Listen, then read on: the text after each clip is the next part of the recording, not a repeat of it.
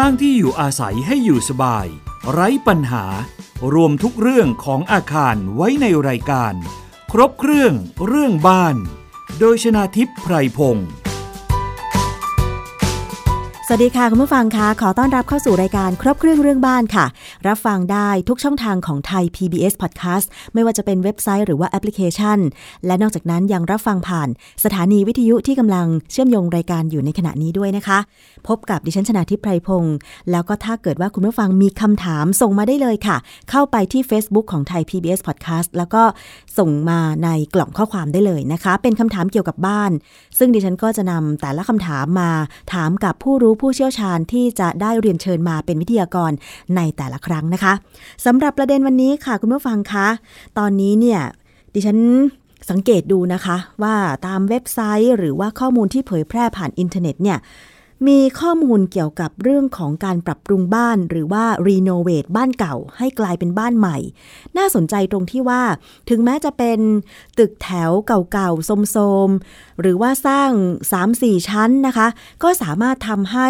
มันดูทันสมัยขึ้นมาได้ โดยการเพิ่มความสว่างให้กับบ้าน จะสังเกตนะคะว่าเมื่อก่อนเนี่ยเวลามีตึกแถวเก่าๆเนี่ยข้างในบ้านน่ยมันจะมืด เพราะว่าอาจจะด้วยขนาดบ้านที่ใหญ่ใช่ไหมคะ แต่ว่าพอรีโนเวทใหม่เนี่ยมักจะเห็นการเจาะช่องแสงหรือปล่องแสงลงกลางตัวบ้าน แล้วนอกจากนั้นก็ยังมีการปลูกต้นไม้ไว้ในบ้านอีกด้วย ซึ่งตรงนี้แหละค่ะก็เลยสนใจว่าเอ๊ะ ถ้าเป็นลักษณะของการรีโนเวทบ้านปรับปรุงบ้านเนี่ยมันจะกระทบกับโครงสร้างเดิมไหมหรือถ้าจะสร้างบ้านโดยการเจาะปล่องแสง ปลูกต้นไม้กลางบ้านเนี่ยนะคะ มันจะสามารถทำได้อย่างไร วันนี้ค่ะดิฉันก็เลยได้เรียนเชิญนะคะ อาจารย์วินยูวานิสิริโรธสถาปนิก และผู้แต่งหนังสือเกี่ยวกับบ้านมาร่วมพูดคุยกันอีกครั้งหนึ่งค่ะ สวัสดีค่ะอาจารย์วินยูค่ะ ครับ สวัสดีคุณน้ำครับ สวัสดีท่านผู้ฟังครับ ค่ะ อาจารย์คะเรื่องของการเจาะปล่องแสงให้แสงลงกลางตัวบ้าน เพื่อเพิ่มความสว่างให้ทั่วถึงทุกชั้น หรือว่าทุกพื้นที่ของบ้าน รวมถึงการปลูกต้นไม้กลางบ้านนะคะหลักการแนวคิดมันเป็นอะไรยังไงคะอาจารย์ จริงๆ ผมว่าเป็นเรื่องดีนะครับ เพราะว่าอย่างตึกแถวอะไรพวกนี้ปัญหาใหญ่สุดของมันก็คือว่าเราจะได้รับหน้าต่างอย่างมากก็มีสองด้านด้านหน้าด้านหลัง ซึ่งทำให้ถ้าเราได้ตึกแถวที่ลึกเกินไป แสงมันก็จะกลางวันเนี่ยแม้ทั้งกลางวันก็ต้องเปิดไฟข้างในอะไรอย่างนี้นะครับ ก็จะทำให้บ้านค่อนข้างมืดนะครับ แนวคิดเรื่องนี้ผมว่าเป็นแนวคิดที่ดีแล้วก็มันน่าจะส่งเสริมนะครับ แล้วก็จริง ๆ แล้วเนี่ยตึกแถวรุ่นใหม่ๆ หรือทาวน์เฮาส์รุ่นใหม่ๆเนี่ยเขาก็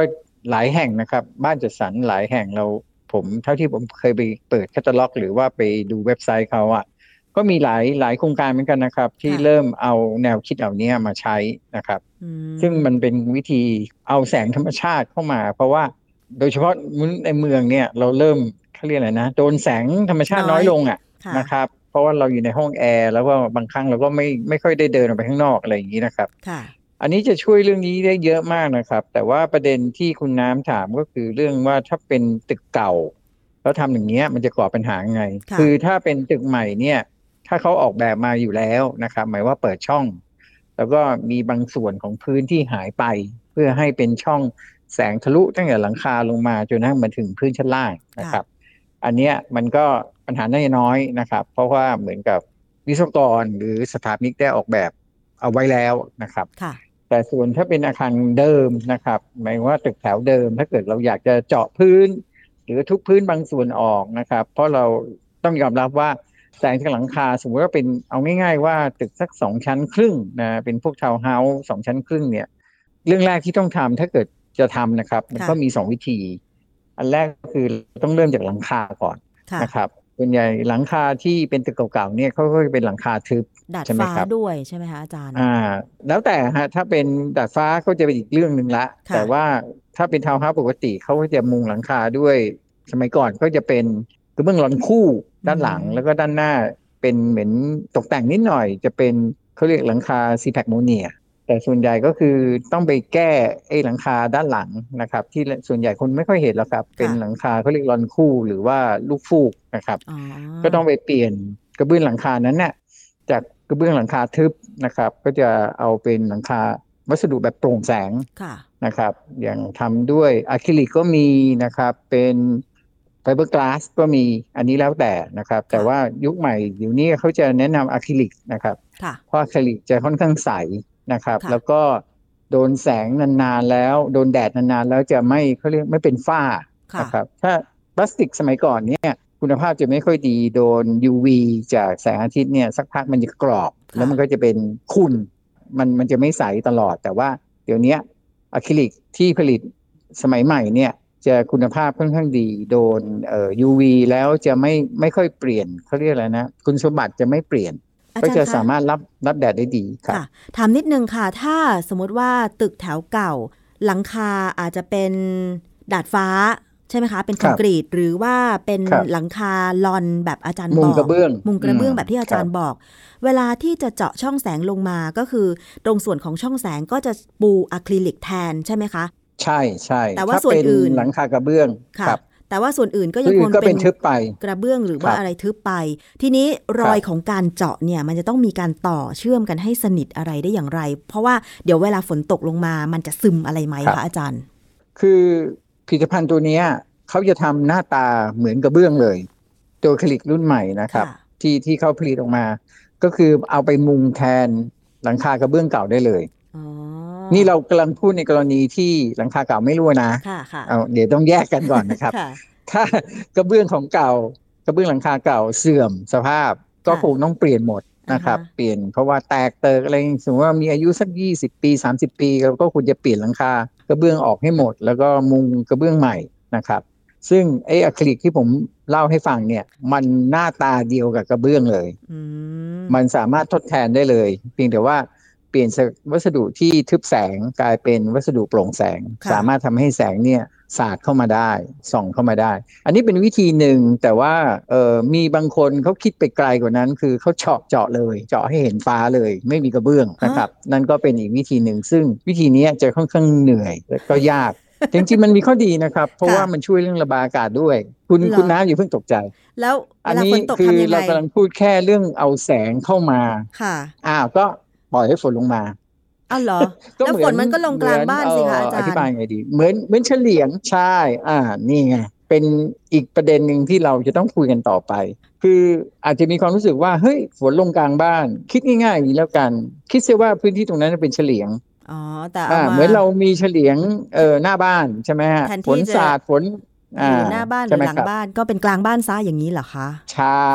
ก็เป็นแนวคิดหนึ่งซึ่ง ข้อดีของมันก็คือเอ่อมันสามารถนอกจากเรื่องเอาแสงเข้ามาได้ เราสามารถระบายอากาศได้ด้วย เพราะว่าใน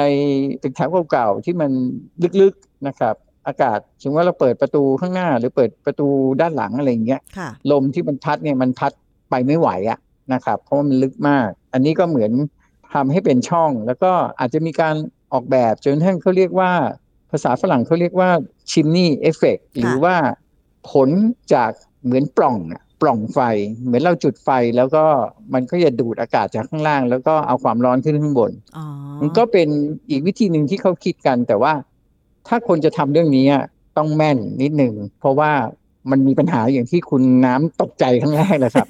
มันมีปัญหาเยอะแยะตามมาเยอะแยะ เพราะว่ามันเหมือนเอาน้ำเข้าบ้าน ใช่เพกลาราะงว่าบ้าน เพราะว่าตอนที่เจาะเนี่ย พยายามจะให้มันอากาศโล่งเนี่ยแต่ชั้นอื่นถัดมาล่ะคะ อย่างเช่น ถ้าสมมติว่าเจาะชั้นบนชั้น 3 ชั้น 2 ชั้น 1 ที่อยู่ข้างล่างเนี่ยค่ะ รอยต่อของตัวบ้านกับบริเวณที่เจาะเนี่ยค่ะ เราจะต้องมีอะไรมากั้นมาบุผนังอะไรใหม่ อ่าแน่นอนใช่ไหมคะครับผมจะต่ออย่างนี้ครับ เพราะว่าคุณน้ำเพลินเริ่มไว้แล้วดีแล้วกันเลยนะครับ เพราะว่าเรากำลังพูดเรื่องหลังคาค่ะนะครับพอจบจากหลังคาก็ต้องคุยกันชั้นต่อไปละ เพราะว่า ถ้าเราอยากจะให้แสงเนี่ย สมมติว่ามีสองชั้นหรือสามชั้นก็แล้ว แต่เราต้องการให้แสงจากหลังคาลงมาถึงข้างล่างสุด ซึ่งหมายความว่าชั้นสองชั้นสามเราต้องเจาะด้วยอ่าอันนี้เป็นเรื่องใหญ่ อันนี้เป็นเรื่องยาวเลยนะครับ ต้องปรึกษาวิศวกรแน่นอน เราอยู่ดีๆ ซีซัวไปถึงตัดพื้นตัดคานใหญ่เลยตึกจะถล่มถล่เอามเอาหรือนะเปครับล่าตึกอ่าต้องจะถล่มแน่ๆเลยครับ เพราะว่าโครงสร้างเนี่ยมันไม่ใช่วิธีการออกแบบโครงสร้าง ทั่วไปเลยนะครับค่ะเขาไม่ได้คิดว่าคานหนึ่งตัวเหมือนกับอยู่ด้วยตัวมันเอง แล้วเราก็เหมือนเรายกออกไม่ใช่ค่ะวิธีการออกแบบโครงสร้างเพื่อเป็นเรื่องของความประหยัดด้วยนะครับ เขาจะเขาเรียกว่าการต่อเนื่องของการรับแรง คือไม่ว่าเสาไม่ว่าคานทุกตัวเนี่ยมันจะช่วยกันรับแรง เมื่อไหร่ก็ตามที่เราเอาเสาเอ่อเสานี่แทบจะเอาออกไม่ได้อยู่แล้วค่ะเอาคานออกสักตัวหนึ่งเนี่ย คานตัวถัดไปเนี่ย มันเหมือน รับภาระเอ่อหนักขึ้นใช่ไหมอาจารย์ ใช่อ้าวนี่เป็นคำพูดที่ดีมากเลยนับภาระหนักหนักขึ้นนะครับ มันไม่ใช่อยู่ดีๆ เราอยากจะตัดคานตัวนี้เราตัดนะครับ แต่เสาเนี่ย ผมว่ายากมากที่จะตัด ถามว่าตัดได้ไหมได้ แต่ว่าเป็นเรื่องใหญ่นะครับ เพราะว่ามันพันไปถึงฐานรากข้างล่างละค่ะนะฮะฐานล่างมีปัญหา เดี๋ยวจะไปกันใหญ่ละแล้วมันจะได้ไม่คุ้มเสียละ ถ้าแนะนำก็คืออาจจะตัดแค่พื้นนะครับแล้วก็อาจจะเสริม บางส่วนที่มันเชื่อมต่อพอมันเป็นช่องใช่ไหมครับค่ะสมมุติว่าเราเราตัดหนึ่งช่วงของเสาออกทั้งทั้งอัน แล้วเราจะต้องเสริมพื้นใหม่เพื่อที่จะให้เดินต่อเนื่องกันระหว่างด้านหน้ากับด้านหลังสามารถที่จะเอาแสงเนี่ยจากข้างบนหลังคาเนี่ยถ้าเราจะจะแบบเปิดโล่ง หรือเราจะเป็นกระเบื้องใสอะไรก็แล้วแต่ ก็จะค่ะน้ำลงมาแสงลงมาจนข้างล่างนะครับอืมถ้าเราไม่ไม่ทำเอ่อโอเวอร์อย่างที่ผมเล่าให้ฟังคือเจาะทะลุถึงฟ้านะครับค่ะมันก็ง่ายละ อันนี้อือฮึก็เป็นแค่ว่าเราเอ่อเอาแสงเข้ามา แล้วก็ปลูกต้นไม้ ต้นไม้ตัวนั้นก็ไม่งามหรอกครับค่ะเพราะว่ามันก็ได้รับแดดแบบอะไรนะไม่ตรงหัวพอเท่านั้นนะครับใช่ไหมคะก็น้อยมันก็จะกันแกลนมันก็จะไม่ไม่เหมือนเราปลูกต้นไม้อยู่กลางกลางแจ้แจ้งงอืมนะครับค่ะแล้วก็พันไม้ก็จะเลือกได้แค่บางพันค่ะนะครับ บางที่มันเขาเรียกนะ ได้แดดน้อยหน่อยอะไรอย่างเงี้ยเพราะจริงๆ ต้นไม้ในร่มเราก็ปลูกปลูกกันอยู่ถูกไหมฮะเหมือนที่เราเคยคุยกันที่แล้วค่ะมันก็อยู่ที่พันธุ์เพราะว่าอย่างที่สำนักงานผมผมก็ปลูกต้นไม้ในร่มเยอะแยะเลย บางต้นก็งามบางต้นก็ไม่งาม อยู่ที่การใส่เลือกปุ๋ยพันธุ์ของต้นไม้มาปลูกในร่มใช่ด้วยใช่ไหมคะใช่อ๋อก็อย่างต้นไม้ที่ผมซื้อมาเนี่ยผมซื้อมาห้าพันค่ะใช่ไหมฮะห้าห้าต้นเนี่ยแล้วแต่ละต้นก็พันธุ์ต่างกัน แล้วก็เอาลองมาปลูก ก็ตอนนี้เหลือแค่สองอันที่อยู่รอดอืมคือคือมันก็มีความสุขกับพื้นที่ตรงนี้ คือโดนโดนแดดจากริมหน้าต่างเยอะไปมันก็บางต้นก็ไหม้นะครับ บางต้นดึงออกไกลจากหน้าต่างเยอะไป มันก็เริ่มเหี่ยวเหมือนกับได้แสงน้อยเกินไปอะไรอย่างเงี้ย คุณกำลังฟังรายการ ครบเครื่องเรื่องบ้าน โดยชนาทิพย์ไพรพงศ์ อาจารย์คะครับถามย้อนกลับขึ้นไปนิดนึง เนื่องจากว่าเมืองไทยเนี่ย ทั้งฝนชุกแล้วก็แดดแรง เพราะว่าเราอยู่ครับใกล้เส้นศูนย์สูตรใช่ไหมคะ นอกจากครับต้องคำนึงถึงเวลาฝนตกครับเวลาเราเจาะบ้านเพื่อเอาแสงสว่างเข้าบ้าน แสงได้อยู่ครับแล้ว แต่ต้องบุผนังทำหลังคาเอ่อให้ดี แต่อีตัว ที่อาจารย์บอกว่าแผ่นใส ๆ คือแผ่นอะคริลิกครับที่จะนำมาทดแทนกระเบื้องเดิม หรือว่าคอนกรีตที่ทึบ ๆ เพื่อให้แสงส่องลงมาเนี่ย มันครับสามารถกันความร้อนหรือไม่ยังไงคะอาจารย์เออไม่กันเลยครับ เพราะฉะนั้นแดดมาแค่ไหนความร้อนร้อนเท่านั้นโอ้มันมันจะร้อนมากร้อนแบบร้อนเลยแหละครับ ดังนั้นอย่างอย่างที่เล่าให้ฟังว่า ไอ้ที่เขาเจาะทะลุเลยเนี่ยเขาก็อยากจะแก้ปัญหาเรื่องนี้ เพราะว่าในเมื่อแดดเข้ามอากาศก็ระบายออกได้ใช่ไหมครับค่ะมันก็ร้อนน้อยหน่อยอ๋อแต่ถ้าเราเปลี่ยนแค่กระเบื้อง แล้วเอาเฉพาะแดดเข้ามา ความร้อนของแดดมันก็จะสะสมอะค่ะเอางี้แล้วกันนั่นน่ะอันนั้นก็สิเป็นอีกปัญหาหนึ่งเอ่อก็ต้องหาวิธีเอาความร้อนนั้นออกนะครับ เช่น ยกตัวอย่างชั้นบนสุดค่ะนะครับ เราก็ไม่ควรจะปิดทึบหมายความว่าเราต้องให้ความร้อนที่มันลอยขึ้นบนค่ะใช่ไหมครับ มันเป็นปล่องแล้วมันค่ะเป็นปล่องแล้ว เราต้องหาวิธีที่จะเอา อากาศร้อนตรงเนี้ยค่ะออกไปจากบ้านให้เร็วที่สุด ก็เป็นไปได้ว่าส่วนหนึ่งของชั้นสามเราจะต้องเปิดเป็นระเบียงโล่งนะครับ หรือหาวิธีอาจจะติดพัดลมระบายอากาศดูดเอาความร้อนที่มันสะสมตรงเนี้ยออกไปพ้นจากบริเวณที่เราเปิดเป็นภาษาอังกฤษเขาเรียก internal cord หรือคอร์ดภายในนะครับอืมซึ่งมันร้อนแน่ๆครับ อันนี้เรียนตรงๆ เพราะว่าไอ้อะคริลิกใสเนี่ยมันใสจริงๆเลยใสเป็นกระจกค่ะ นะครับ แต่มันเบากว่ากระจกค่ะนะครับ หลายคนนี่เขาจะไม่ค่อยชอบความรู้สึกแบบอะคริลิกเขาอาจจะเอาหลังคากระจกมาใส่ก็ได้ ก็จะเหมือนกันอืมแต่ว่าต้องเป็นกระจกเออนิรภัย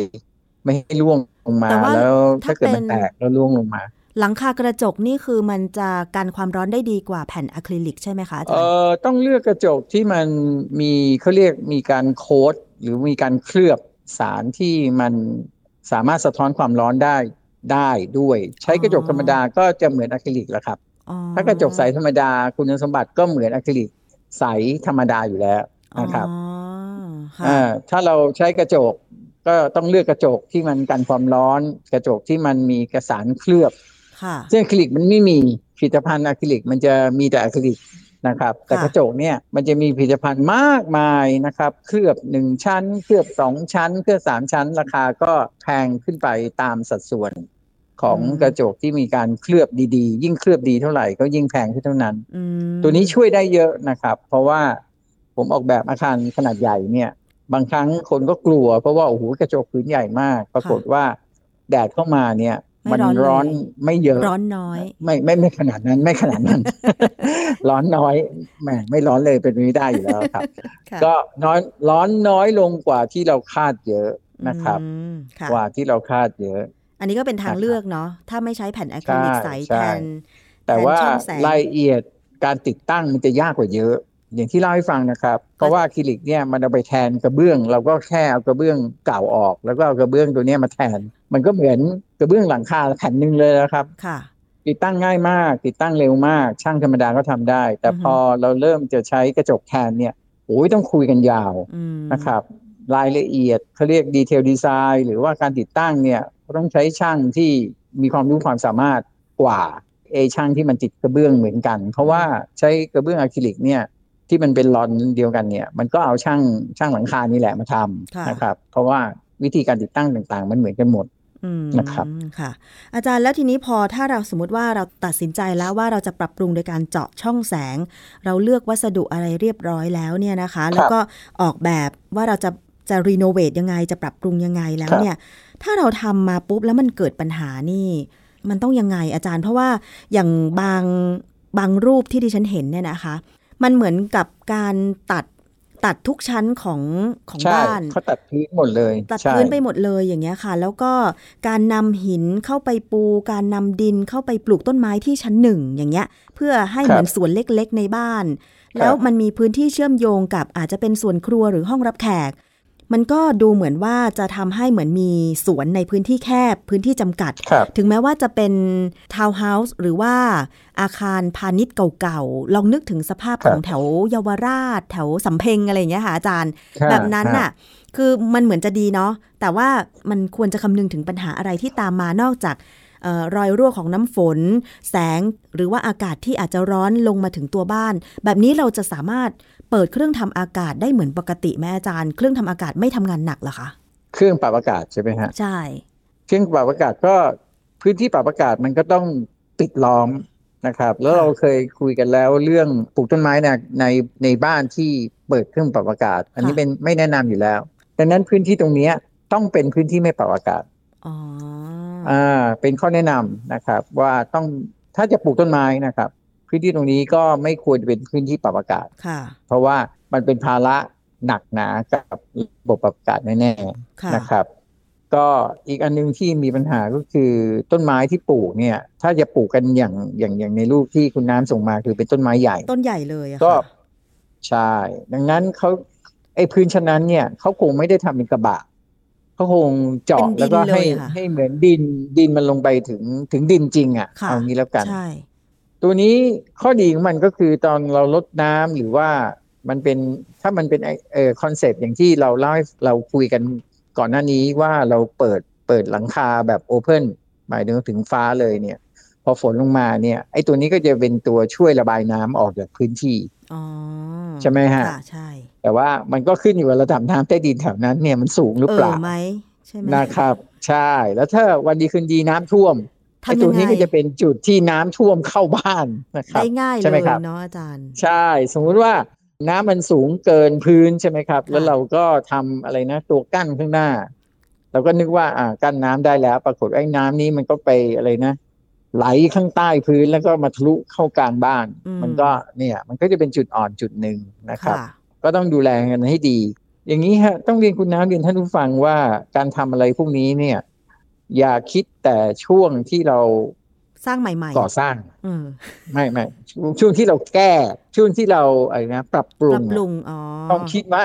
อนาคตเราต้องดูแลด้วยนะ ใช่นะครับค่ะอ่าเหมือนซื้อบ้านใหญ่อะ บอกโอ้ยทุกคนอยากได้บ้านใหญ่ แต่อย่าลืมตอนตอนเราต้องถูบ้านด้วยนะครับอ่าฮะต้องปัดฝุ่นด้วย อาจารถ้าย์เราเราอย่างนี้ดิระฉัยะนยาว ขอแค่ครับบ้านหนึ่งห้องนอนหนึ่งห้องน้ำพอแล้ว นั่นไงใช่ไหมครับทำความสะอาดเนี่ง่ายยไม่เหนื่อย ใช่ คือยกเว้นเอ่อคุณมีรายรายได้ดีไปจ้างคนอื่นมาทำซึ่งเดี๋ยวนี้ก็หาคนทำยากพอสมควรใช่ไหมครับ ค่ะ แล้วก็ถ้าใช้เป็นแบบรายครั้งก็ค่าใช้จ่ายมันก็จะค่อนข้างสูง ก็ต้องคิดเป็นลองเออระยะยาวอะครับ เราเราต้องยอมรับนะครับ ของพวกนี้มันสวยค่ะจริงใช่แต่มันต้องประกอบกับการดูแลรักษายกตัวอย่างง่าย ๆ อย่างการโรยกรวดอะไรอย่างเงี้ย นะครับ ตอนแรกเราก็ไปดูหมู่บ้านจัดสรรเขามีการโรยกรวดแหมสวยงามสวนนะครับค่ะพอไปอยู่ชีวิตจริง เจอดินโคลนที่มันอยู่ตามกรวดขึ้นมา เราก็ต้องมานั่งล้างกรวดนะครับ มานั่งปูใหม่อะไรเงี้ยของพวกนี้มันมันตามมาทั้งสิ้นนะครับ มันอืมคือทุกครั้งเนี่ยที่จะออกแบบบ้านหรือว่าเพื่อนมาปรึกษาเนี่ย ผมบอกว่าตอนคิดอย่าคิดแค่มันเสร็จ อ่าวันแรกที่เข้าไปอยู่นะจะเป็นวันที่คุณมีความสุขมากที่สุด มันใหม่เลยเป็นหลายหลายๆปี ทุกอย่างใช่ใหม่หมดเลยทุกตื่นอย่าตางตื่นใจ ครับ ทุกค่ะอย่างต้องนั่งนึกเลยเนี่ย ผนังตรงนี้ต้องเช็ดพื้นต้องล้างต้องต้องกวาดต้องถู อะไรก็แล้วแต่ซอกเหล่านี้คุณจะต้องดูแลทำความสะอาดอยู่ตลอดเวลา ก็คิดยาวๆนะครับอ่าฮค่ะครับอันนี้ก็เป็นข้อคิดจากสถาปนิกครับนะคะ ที่ครับจะมอบให้คุณส่วนผู้ฟังนี้รายที่การดูแลบ้านเองอ่าถูบ้านเอง ถูบ้านเองอ่าด้วยนะก็คะ ซ่อมบ้านถูเองบ้านเองครับอ่าซ่อมบ้านเองถูบ้านเอง สถาปนิกใหญ่ครับแต่ว่าดูแลบ้านเอง ถูบ้านเอง ซ่อมบ้านเองครับก็จะ ค่อนข้างที่จะรู้ปัญหาลึกซึ้งเลยว่ามันละเอียดจุกจิกมากเลยนะคะ อาจารย์ครับเวลาการดูแลบ้านเนี่ย เพราะว่าตอนถูกครับเราไปซื้อบ้านใหม่หรือคอนโดใหม่ดิฉันก็ตื่นตาตื่นใจโอ้ยมันสวยเนาะมันราบมันเรียบ แต่พอออฮึตอนนี้อยู่ไป 9 ปีอาจารย์ พื้นก็เริ่ม จะบอกว่าพื้นก็เริ่มผุก็ไม่เชิง เพราะว่ามันเป็นลามิเนตใช่ไหมคะแผ่นใช่ปูนครับลามิเนตมันก็กระเทาะออกมาค่ะ ด้วยความที่มันแห้งอื มมันกรอบครับอะค่ะอาจารย์อืมตอนนี้ก็เริ่มไม่สวยละ ตอนนี้ก็ต้องเริ่มหางบประมาณมาซ่อมแซมแล้ว เพราะฉะนั้นใช่ถ้าใช่เกิดว่าคุณจะปรับปรุงบ้านโดยเฉพาะถ้าเป็นตึกแถวอายุหลายสิบปี อยู่ในย่านชุมชนเมือง แล้วก็ต้องการช่องแสงให้มันลงกลางบ้าน ก็ฟังคำแนะนำของอาจารย์วินยูนะคะ อาจารย์คะช่วยสรุปครับให้คุณผู้ฟังได้ฟังอีกครั้งหนึ่งค่ะ หลักการนี้เนี่ยมีข้อคิดแนวคิดยังไงบ้างคะ ต้องเรียนคุณน้ำเรียนท่านผู้ฟังก่อนว่า ผมชื่นชมคนที่ทำนะครับอ่าฮะแล้วก็ส่งเสริมถ้าค่ะถ้าจะทำแต่ว่าก็แค่คิดให้เอ่อถี่ถ้วนนิดนึงว่าตอนที่ต้องดูแล หรือบำรุงรักษาโดยเฉพาะเราเราคุยกันเริ่มต้นก็คือฝนรั่วยังไงค่ะนะครับ เราจะคือทำเสร็จเราต้องมีความสุขอะอยู่กับอือฮึมัน ไม่ใช่ไปคิดนั่งถึงคอการย แก้อุใช่ดรอยครั่วอยขอเอางเอาถังน้ำมาลองอะไรอย่างนี้นะครับค่ะซึ่งมันมีขบวนการมีวิธีการนะครับ ซึ่งจะต้องคอยพิจารณาเรื่องนี้ให้ละเอียดนะครับ แล้วก็สิ่งที่เป็นห่วงนะครับ ก็คือเรื่องโครงสร้างนะครับ อยากจะตัดโครงสร้าง อยากจะเจาะโครงสร้างอะไรก็แล้ว แต่ให้ปรึกษาผู้เชี่ยวชาญนะครับ วิศวกรให้เขามามาช่วยเราดูนะครับ เพราะว่า บ้านทำเสร็จเราไม่ได้อยู่แค่ปีสองปีนะครับค่ะเราทุกคนอยู่บ้านนานกว่าอือฮึ20เป็นประจำอยู่แล้วนะครับ แล้วยิ่งดัถ้างนั้เป็นน20ปี ห้องแถวก็จะมีครับเพื่อนข้างซ้ายข้างขวา ถ้าคุณนะครับไปซื้อห้องกลางไว้เนาะอาจารย์ ใช่ ก็ให้พิจารณาให้ถี่ถ้วนนะครับ แล้วก็คิดถึงระยะยาวเรื่องการดูแลรักษาเป็นสำคัญ เพราะว่าอันนี้เป็นเรื่องปวดหัวระยะยาวนะครับ ค่ะ บ้านยิ่งดูแลน้อยใช้การดูแลน้อยเท่าไหร่เนี่ยครับ จะเป็นบ้านที่สร้างความสุขให้เรามากเท่านั้นค่ะนะครับ ก็ฝากข้อคิดอันนี้ไว้ครับค่ะ วันนี้ต้องขอบพระคุณค่ะ อาจารย์วินยูวานิสิริโรจน์นะคะ สถาปนิก และผู้แต่งหนังสือเกี่ยวกับบ้าน ที่มาให้ข้อคิดแล้วก็มาให้ความรู้นะคะ ในเรื่องของการปรับปรุงบ้านเก่ารีโนเวทบ้านเก่า การทำช่องแสง ให้ลงกลางตัวบ้าน รวมถึงการปรับปรุงพื้นที่บ้านที่อาจจะ คิดว่าอยากจะปลูกต้นไม้กลางบ้าน อันนี้ก็ขอให้คำนึง ถึงการดูแลรักษาในระยะยาวรวมทั้งโครงสร้างของบ้านด้วย ขอบพระคุณค่ะอาจารย์วินยูคะครับยินดีครับ ค่ะสำหรับวันนี้สวัสดีค่ะอาจารย์ ครับ สวัสดีครับ และนี่ก็คือทั้งหมดของรายการครบเครื่องเรื่องบ้านนะคะ ขอบคุณสำหรับการติดตามรับฟัง รายการนี้ทางไทย PBS Podcast ค่ะ วันนี้ดิฉันชนะทิพไพรพงศ์ต้องลาไปแล้ว สวัสดีค่ะ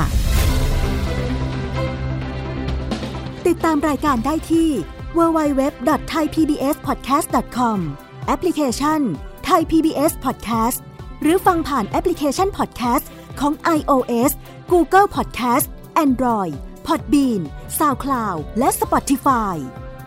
ติดตามความเคลื่อนไหวของรายการและแสดงความคิดเห็น โดยกดถูกใจที่ facebook.com/thaipbspodcast